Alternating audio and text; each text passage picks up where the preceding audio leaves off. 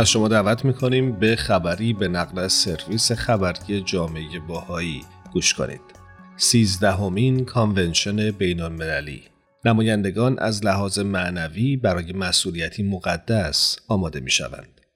با نزدیک شدن به 13مین کانونشن بین‌المللی بهائی، نمایندگانی از سراسر جهان خود را غرق در فضای معنوی اماکن مقدس بهائی کردند. این بازدیدها از اماکنی که ارتباط نزدیکی با زندگی حضرت بهاءالله و حضرت عبدالبهاء دارند، فرصت ویژه‌ای را برای نمایندگان فراهم می‌کند تا برای وظیفه مقدس روحانی خود، یعنی انتخاب بیت العدل اعظم، آماده شوند.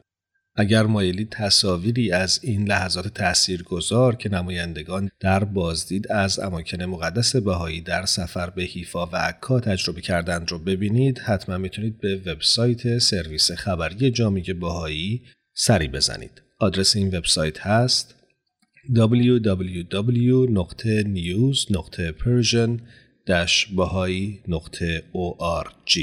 یکی از این اماکن سلول زندان حضرت بهاءالله است. حضرت بهاءالله و خانواده ایشان بیش از 2 سال، از سال 1868 میلادی تا 1870 میلادی، در بخش شمال غربی این قلعه در عکا زندانی بودند. در اینجا بود که حضرت بهاءالله آثار تاریخی را نازل کردند که بشر را به تلاش برای ساخت یک تمدن جهانی عادلانه مبتنی بر یگانگی نوع بشر فرا می‌خواند. مکان دیگر بیت عبود است.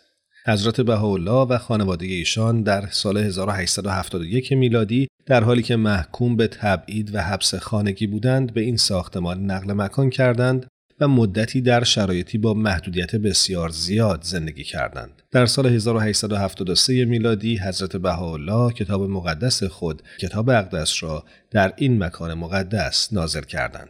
محل بعدی قصر مزرعه است. در اوایل ژوئن 1877 میلادی حضرت بهاءالله و اعضای خانوادهشان پس از 9 سال حبس در داخل دیوارهای زندان شهر عکا در قصر مزرعه اقامت گزیدند، جایی که ایشان بازدید کنندگان را به حضور پذیرفته و الواح بسیاری نازل فرمودند. یکی دیگر از این مکانها بیت حضرت عبدالبهاء است.